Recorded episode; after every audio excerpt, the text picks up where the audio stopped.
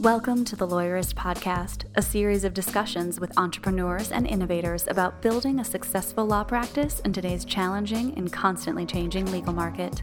Lawyerist supports attorneys building client-centered and future-oriented small law firms through community, content, and coaching, both online and through the Lawyerist Lab and Accelerator. And now, here are the co-authors of the Small Firm Roadmap and your podcast hosts.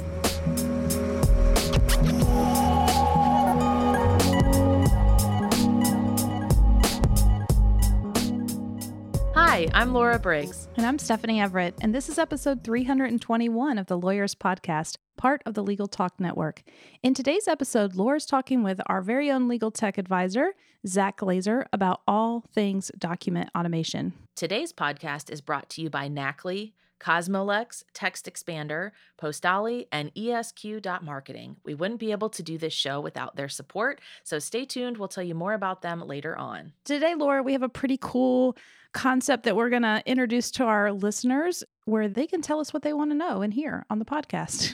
Yeah, I'm excited about this because some people have reached out to me personally and said, hey, it would be great if you covered this. And we've posted in our Lawyerist Insiders Facebook group asking attorneys what kinds of topics would be most important to you. But Stephanie and I, or Stephanie and Aaron, or some other, grouping of our staff and podcast hosts here can answer all kinds of questions. So if you have a short question that might be a good feature, we'd love to hear from you about that. Yeah, so you can go to go.lawyerist.com/podcast request, and you can submit an idea or a question for a future show or future introduction, and we'll check them out and we'll see if we can make it happen. Yeah, let us know what is on your mind. And if we're not the experts to figure it out, we will try to find an expert in the field to do an interview with on a full episode. So now we've got a brief sponsored conversation with Kim from Knackly and then my conversation with Zach. Hey, y'all. It's Zach, the legal tech advisor at Lawyerist. With me again is Kim Mayberry of Knackly, and we're talking document automation. Kim, thanks for being with us today. Hey, thanks for having me. Now, today's episode is all about document automation. And later, Laura and I will be getting into discussing doc automation generally as it relates to law practice. But I thought it might be nice to use this time to introduce some doc automation concepts. And specifically, I'd like to dig into, the tiers of document assembly software, because I get asked all the time why somebody should use third-party software instead of the document assembly that's built into their LPMS, or what level of software do they need? And this is a confusing place for people. It is. And we've seen it as we've been out there talking to people about document automation. For us, we've actually divided it into, there's basically kind of three tiers of document automation software out there.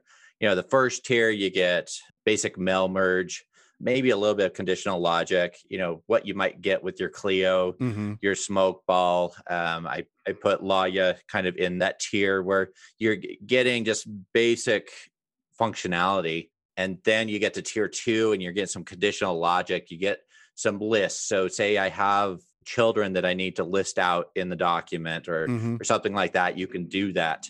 Certainly most of the tier two, the idea of external intakes is taking hold. Oh, yeah. Most vendors now have that. Absolutely. 3 years ago, it didn't exist, though.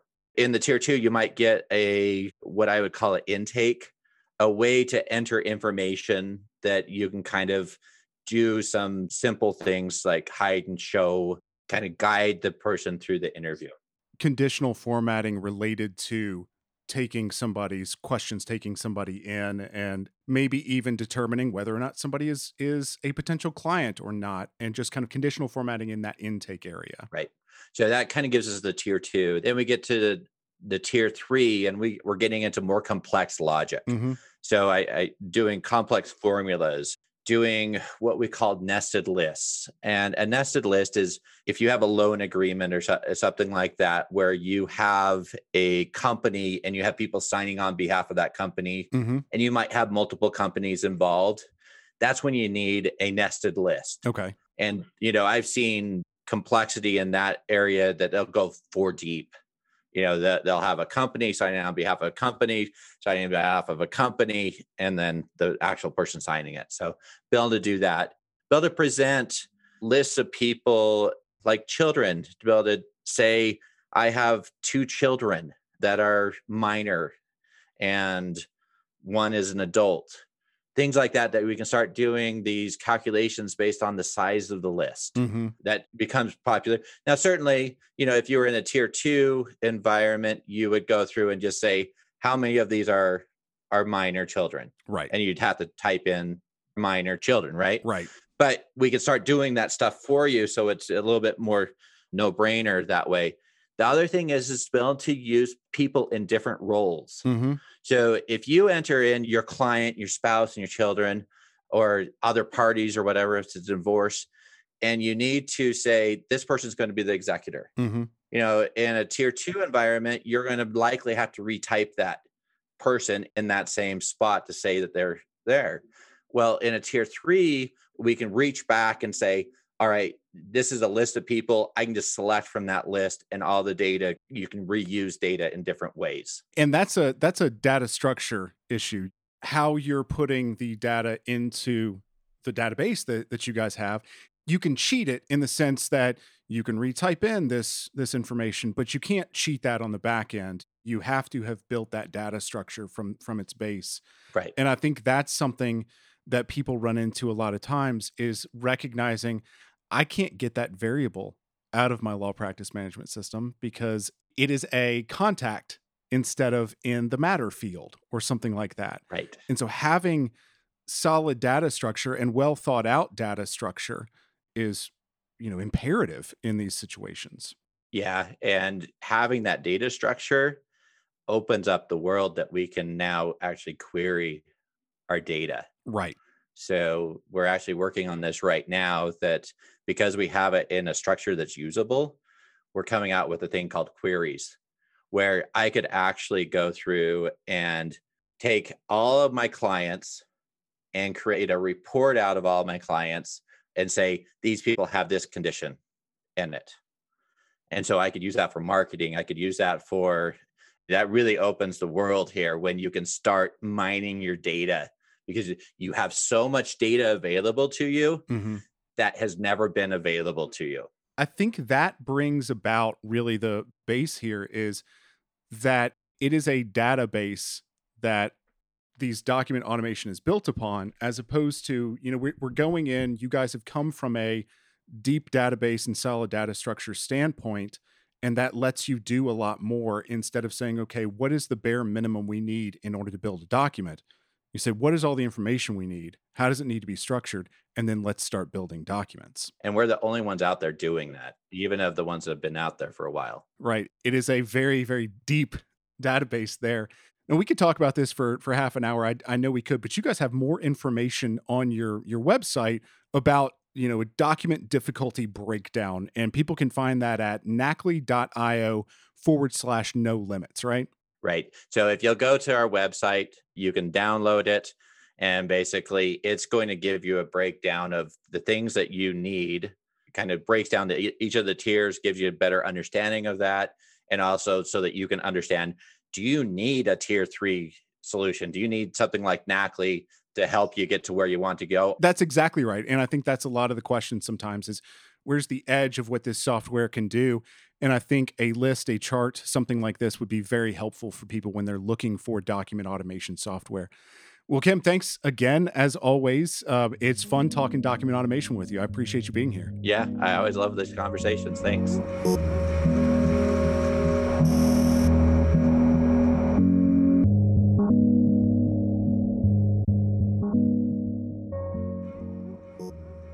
Hi, I'm Zach Glazer, the legal tech advisor here at Lawyerist. Welcome to the show. Everyone is probably used to hearing your voice from speaking with a lot of our sponsors and doing the interviews that come right before the show, but I know you've also come on before as a guest. Today, we're talking all about document automation, and this is a loaded subject. There's so many questions about it. So why don't we start with a couple of mistakes? What do most lawyers get wrong with document automation? I think most lawyers dive in too quickly.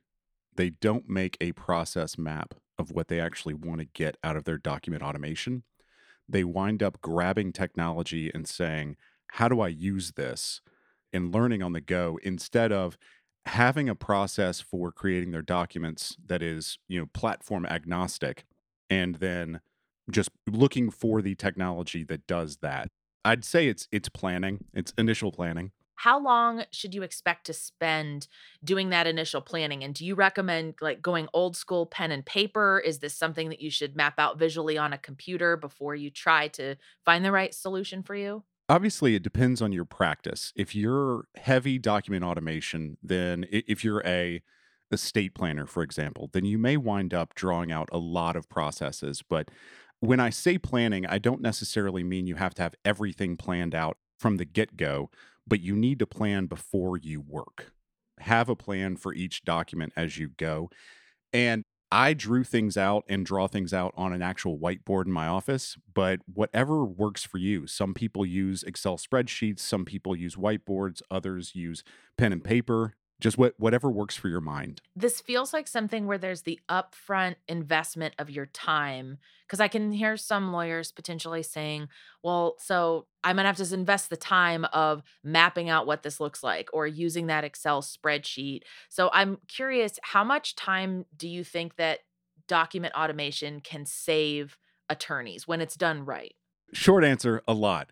So I think of this term aggregated marginal gains when I think of document automation. And that means that if I save myself 1 minute on each document that I do, and I do 60 documents a week, then I've saved myself an hour a week right there. It depends on how many times you do the document. So when I tell people to start, I usually say start with the document you do the most, which most of the time is a retainer agreement. If you take in a lot of clients, you're going to save a lot of time right off the get-go. That brings up an interesting point. Where is that line between it makes sense for me to try to automate this and I don't do it enough? I mean, you mentioned starting with the document that you create the most frequently. Is there a line or a rule around, you should create these 5, or if it takes you this much time per month, you should certainly automate it? Other cases where it doesn't make sense to do that? I think that's a really good /loaded question. Right? I start from this idea that efficiency is really more complicated than just automating something. Right. If you save your assistant that 60 minutes on creating documents, but they don't have anything else to do, are you really saving any money? I like to think of it in small little snippets, like, can I make this thing faster and what else would I be doing? So I don't even necessarily automate entire documents. It's pieces of them. So, for example, if I go to court a lot and I know that I'm going to have a caption on the top of every one of my pleadings, then I automate that caption. So now, instead of saying, well, I can't automate depositions, Zach, you can. Not 100%, but you can automate them partially. So it sounds like in those cases, it's worth putting in that upfront time, even if you're only automating a portion of that document. It would save you a certain amount of time every time that you had to pull that up and use the automated portion of it. Yes, in a sense, yes, it's worth the time. In another answer, you've already done it. You've already created these things. Lawyers have boilerplate everywhere. And so most of the time, if you're going to create a pleading, you go get a pleading that you already have, you grab the caption, copy it, paste it. That same amount of time, you can create a template generally if you get fast enough. So we're not really talking about a lot of upfront effort except for some of the planning. So it sounds like step 1 is figure out the things that you use most frequently. The second step is to map out that workflow or draw it out, write it out. Once you're at that point, do you recommend that people block this off and try to do one document at a time? Or do you just say set aside an entire workday and try to load in all of the things that you have to potentially be automated? What tends to work best? Obviously, it depends on how you work. Technology implementation is a procrastinator's dream. It is this thing that feels productive. If you go in and you take an entire day building and building and building, you feel like you're productive, but did you actually get something out of it? So a lot of times I like to say, automate as you go. I have used this thing 3 times this week. Wouldn't it have been great if I could have just pushed a button and that came up? Your signature block, a certificate of service, a lot of things like that, that you go, man, I use that a ton here. And you don't necessarily need document automation software for that. It can help, but you can create auto text boxes in Microsoft Word that will just, at the click of a button, put these, for lack of a better way of thinking about it, souped up copy paste blocks into your document. That makes a lot of sense. And I'm glad you brought up Microsoft Word, because I think that's a question that I've heard from some of our lab members a lot. Well, can I get benefits out of document automation if I'm using Microsoft Word? Because it sounds like there may be certain things you can automate within Word itself, and then also things that can come from automation software, but you're the expert, so you tell me if that's completely wrong. I just know it's a common thing where lawyers have their way of doing things. They've done it this way for a long time. So if you're committed to using Word, what kind of benefits could you get with document automation? Templates. The fastest thing you can do in Word is create templates of the documents that you have.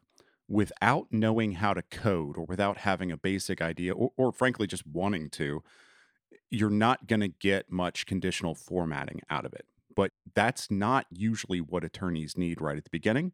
And then your templates can easily be imported into document automation software once you realize that you need that. So are there lines around what software can and cannot do? I mean, this is obviously a piece of legal technology that is evolving all the time. There are new players in this space in terms of the software offerings. But right now, you know, we're recording this in the first quarter of 2021.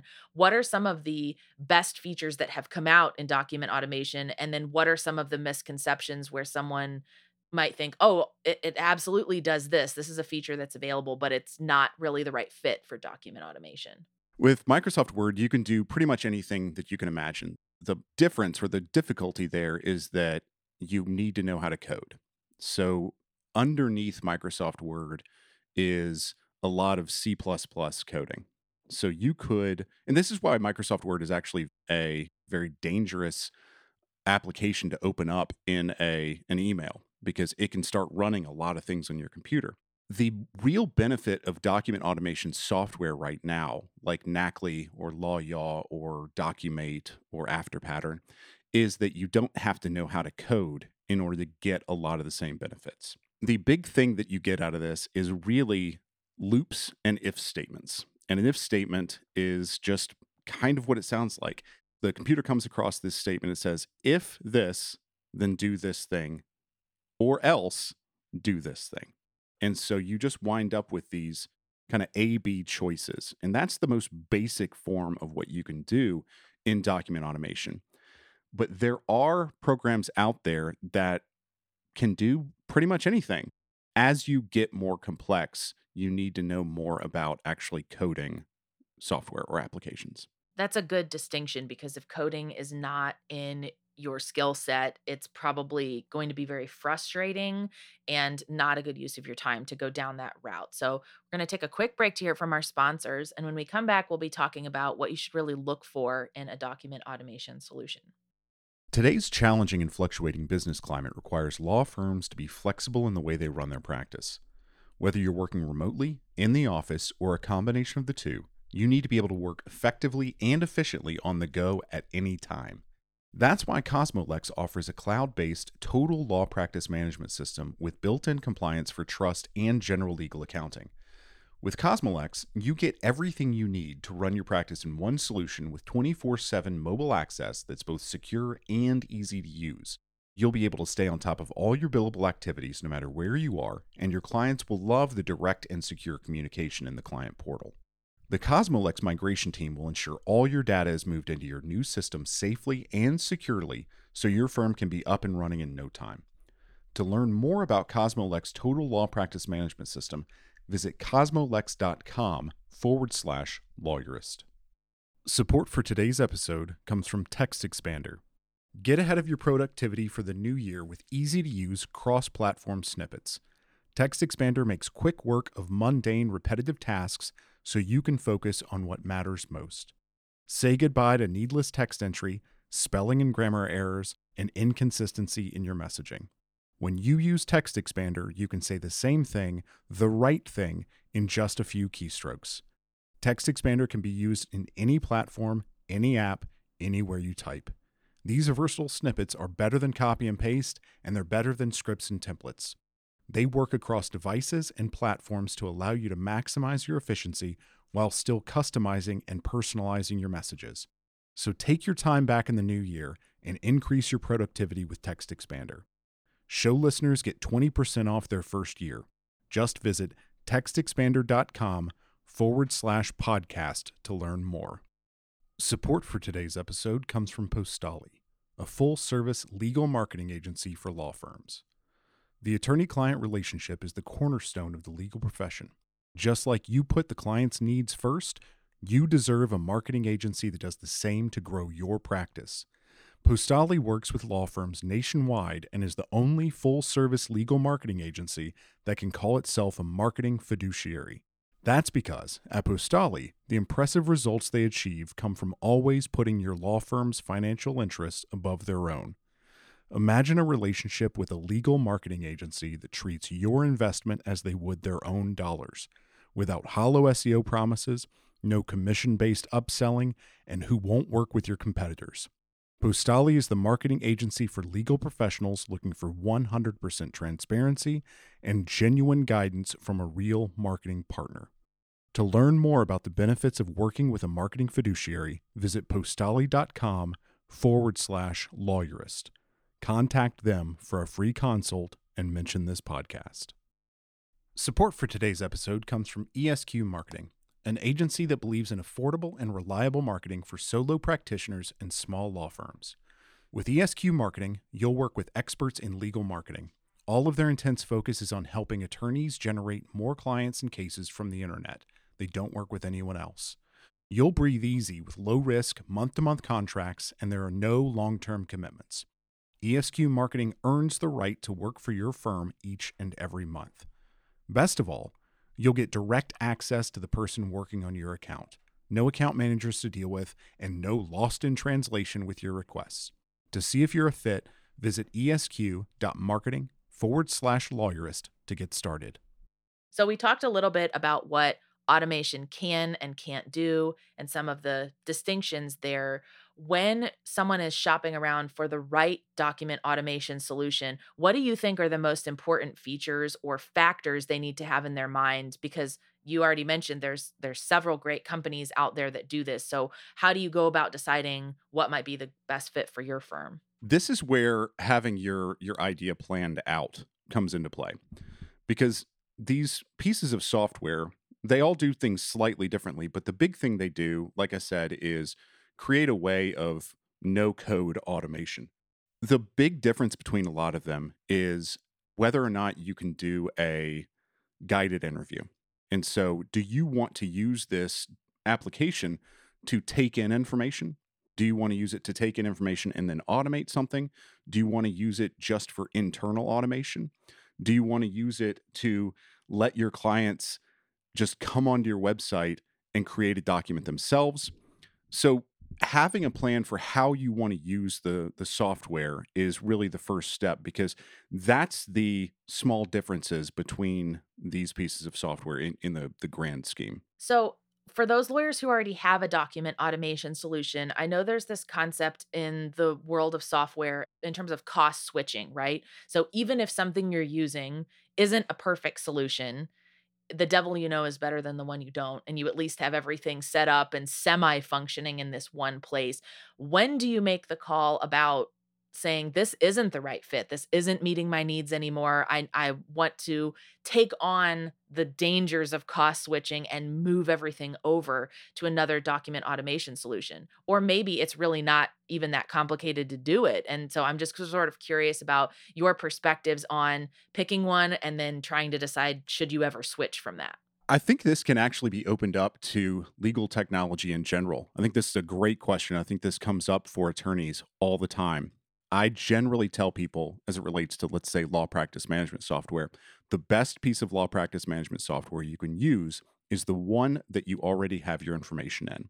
Stick with the horse that you're on. You know, don't switch horses midstream, but you know you're going to get to a place, or there's potential to get to a place where you do need to switch horses. And that is when you see a specific thing that you need to be done that this piece of software does not do and another piece of software does.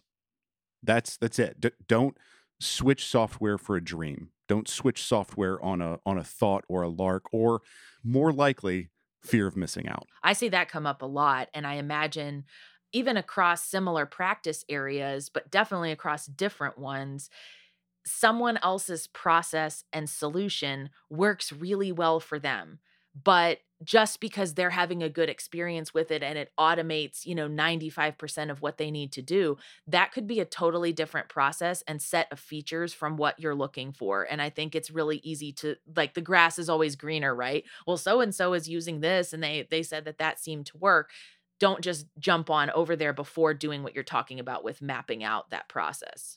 Absolutely. And one of the bigger things to mapping the process out is connecting your technology to what processes your technology takes care of. So, for example, Lawmatics has pretty solid intake and does a good job of allowing you to create forms to take in information.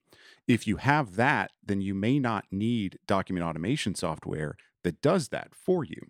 So having a plan for what you want to do and then knowing what it is that does those things is very big as well. So to go back to this concept of the switching costs, we talked earlier about when are you doing something enough where it makes sense to try to automate it versus just letting it go and be, the document that you create 3 times a year and you just use your best template or copy paste there. When it comes to switching, is there an ideal pain point at which it is worth saying, okay, that feature will save us this many hours, or this new thing will make it easier for the other employees on my team who help with this to use it. And so that's when we should consider switching. Because I imagine that's probably the hardest spot to be in when you're relatively happy with the solution you have, but this area is always evolving and new features and companies are coming out. So I just wonder, do you have any advice for people around that? How do you decide when it may be worth the switch? What are your company goals? I think this actually gets broadly into what Lawyerist talks about when we're coaching is, what are the goals for your company? Does this piece of software not work for something you're trying to do? And then it's likely that it's not going to work for your next step as well. If that's the case, absolutely switch. If this piece of software doesn't do something that you need it to do right now, but they are going to innovate into that, then maybe just kind of stick it out for a minute. For example, LawYaw doesn't have guided interviews, but that's likely not a reason to not use LawYaw or to move away from LawYaw right now, because it's not something that is very difficult to innovate into. So that may not be a pain point that you want to jump ship on.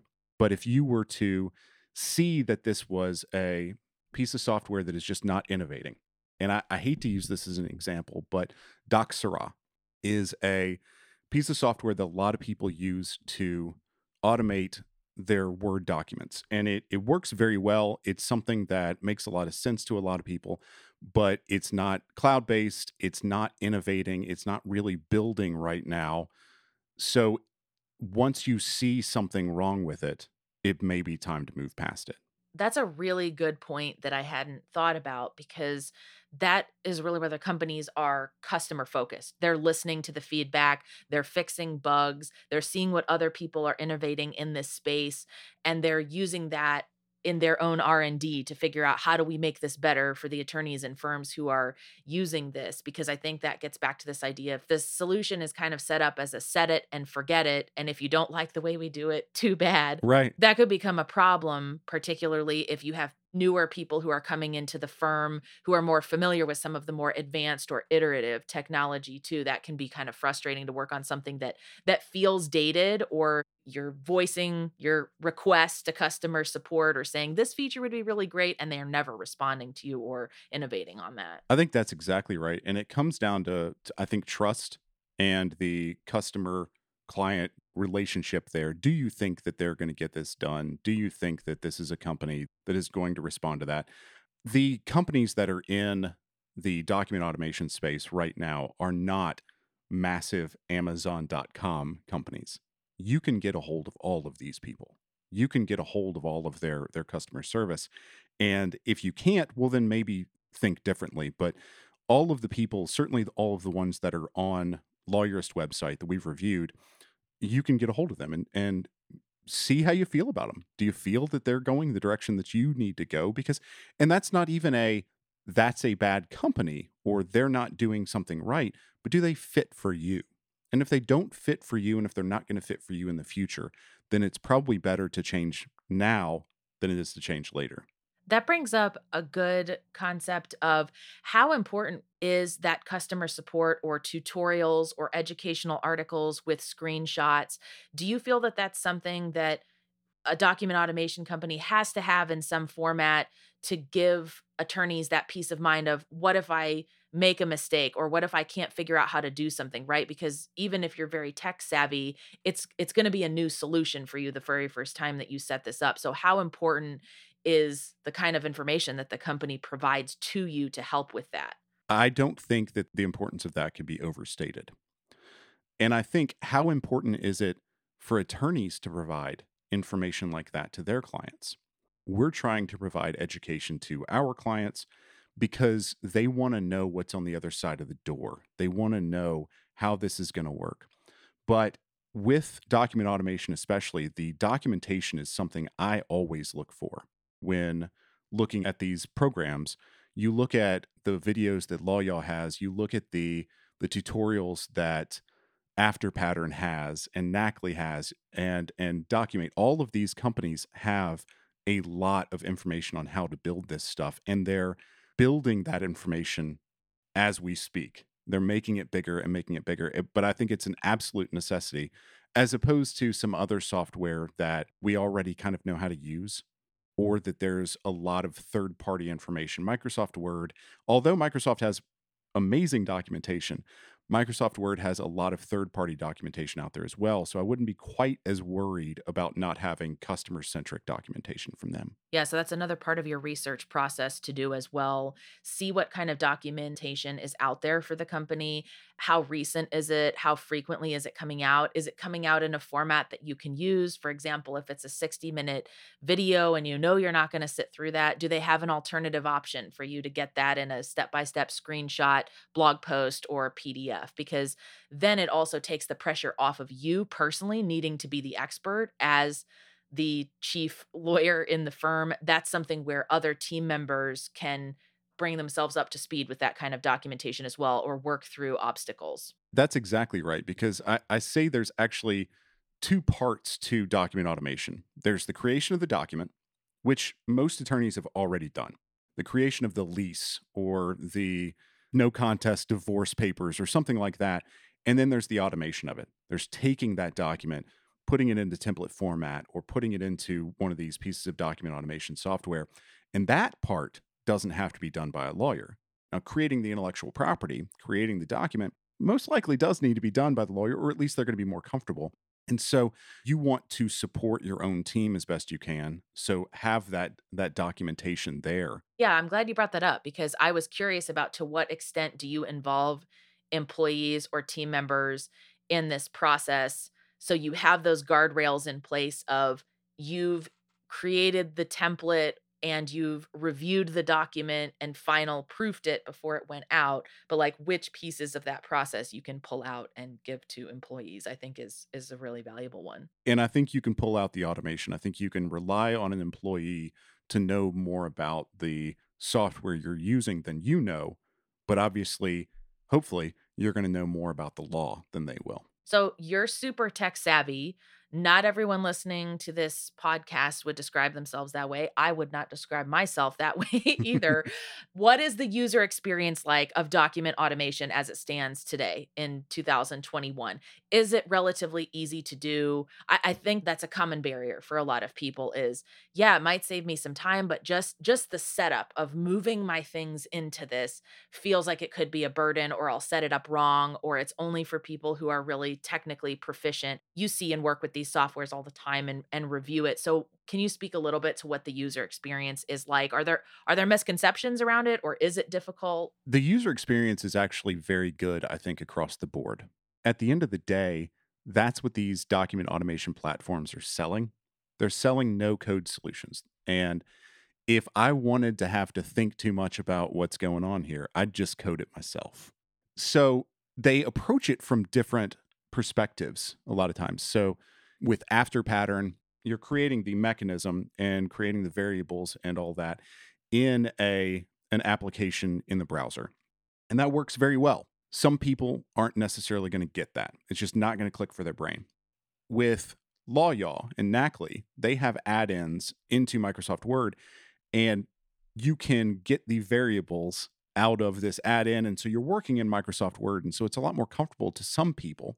Both of those ways have their benefits and detriments. But I think they're, given the documentation that these companies put out, I think that it's something that a lot of people would feel reasonably comfortable diving into, especially if you start with a very simple document. Again, a very simple document is just your onboarding documents, your contract to bring somebody in, because it's the same, it's boilerplate everywhere. And all you're replacing is the name of the client, maybe the amount they're going to pay, maybe the date.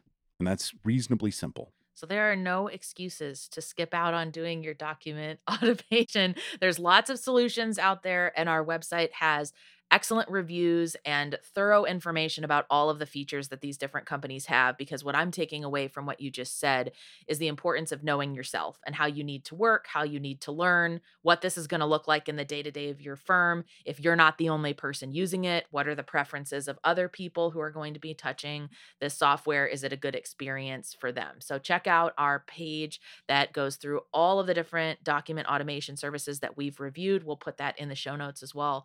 Well, Zach, thanks so much. You're always a wealth of knowledge on tech stuff, and I know this is such a hot topic. Thank you for having me. I enjoyed it. The Lawyerist podcast is produced by Bailey Tiller and edited by Christopher Eng. Are you ready to implement the ideas we discuss here into your practice? Wondering what to do next? Here are your first two steps. First, if you haven't read the Small Firm Roadmap yet, grab the first chapter for free at lawyerist.com/book. Looking for help beyond the book? Let's chat about whether our coaching communities are right for you. Head to lawyerist.com/community/lab to schedule a 15-minute call with our community manager. The views expressed by the participants are their own and not endorsed by the Legal Talk Network. Nothing said in this podcast is legal advice for you.